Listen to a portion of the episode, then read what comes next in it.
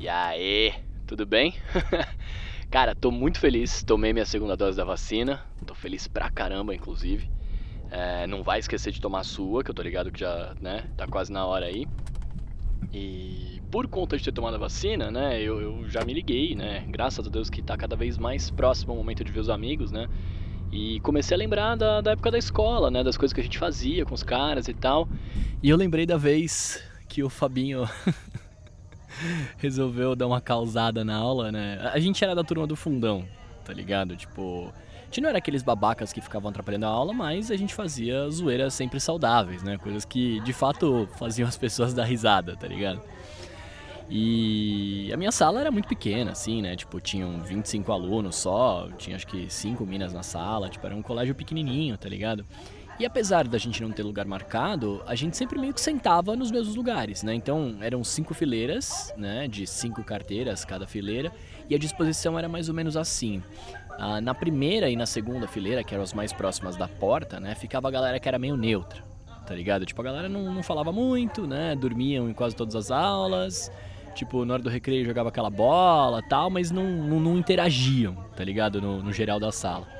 É, a fileira do meio tinha os boys, desde a primeira carteira até a última, né? Que eles eram em cinco, que a gente apelidava os caras carinhosamente de a gangue do ano novo, porque os caras estavam sempre de camiseta branca, calça jeans e Nike Shocks, era bizarro isso, bizarro. É, e, e não, não tinha bullying, porque esses caras que faziam bullying, né?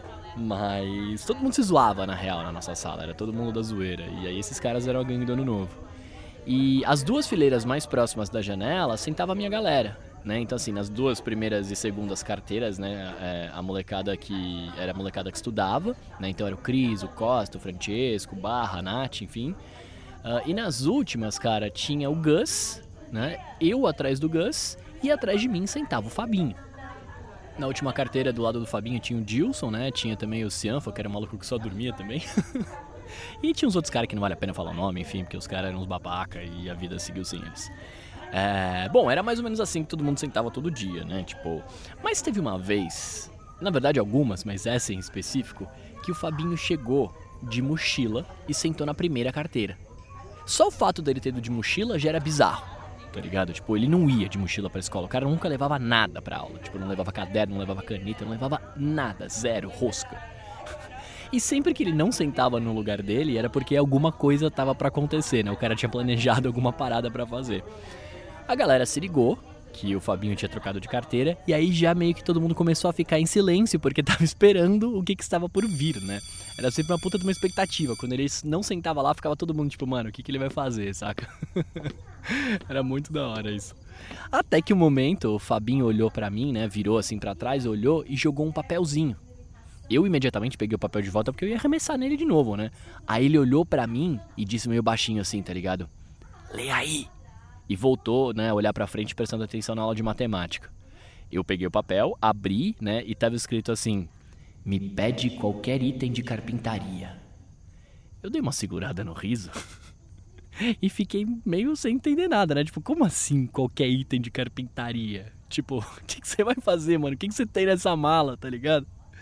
Enfim, a galera ficou me olhando, né? Eu deixei ele passar uns 10 minutos tal. A sala ainda tava em silêncio, esperando o show do Fabinho, né? Aí eu criei aquela coragem, respirei fundo e falei, vambora, vai. Aí eu mandei. Ô, oh, Fabinho, Fabinho, você tem uns pregos para me emprestar aí, mano? Aí ele olhou de volta, né, e falou assim: Opa, amigão, claro que eu tenho. Aí ele sacou cinco pregos da mochila e mandou: Cinco dá? Aí eu, eu prontamente olhei e falei, claro, dá sim, pode, pode passar aí. Aí ele passou pra galera, a galera foi me dando e tal. E eu fiquei meio sem reação, tipo, mano, o cara trouxe prego, velho, o que que tá acontecendo, né? E aí todo mundo já começou a olhar, meio esboçado um sorriso assim, saca? Aí eu mandei, ah, ô, tem moral de emprestar martelo também? Aí ele mandou, opa, mas é claro. Aí sacou o martelo e me deu, né? Nessa eu olhei pro Dilson, que tava sentado, né, do meu lado. Aí ele mandou, ô, Fabinho, presta uma chave de fenda. Opa, pega aí! Aí já sacou a chave de fenda e deu pro cara. Depois desses dois itens mega inusitados, né, velho? Meio que o desafio da turma virou pedir alguma coisa que o Fabinho não teria na mochila, né? E, e, tipo, ele pediu isso e a professora deu uma olhada, mas ela já sabia, né, que, que isso era coisa de se esperar na nossa sala. E, tipo, ela até deu um sorriso ali, então tava tudo em casa, tá ligado? E aí começou, a galera começou a mandar várias paradas, tipo, Fabinho, me empresta aí o grampo com o marceneiro. Fabinho, tem a moral de arrumar uma lixadeira? Fabinho, você tem um serrote? Cara, ele tinha absolutamente todos os itens de carpintaria. Tipo, como é que cabia tanta coisa naquela mochila de ceninha, velho? Era impossível. Aí eu falei, mano, agora eu vou pegar ele, velho. Agora eu vou pedir um bagulho que ele não vai ter e a graça vai acabar, né? Eu olhei no fundo dos olhos dele, já rindo. E ele me olhou de volta. Aí eu falei assim: Fabinho, me descola uma furadeira.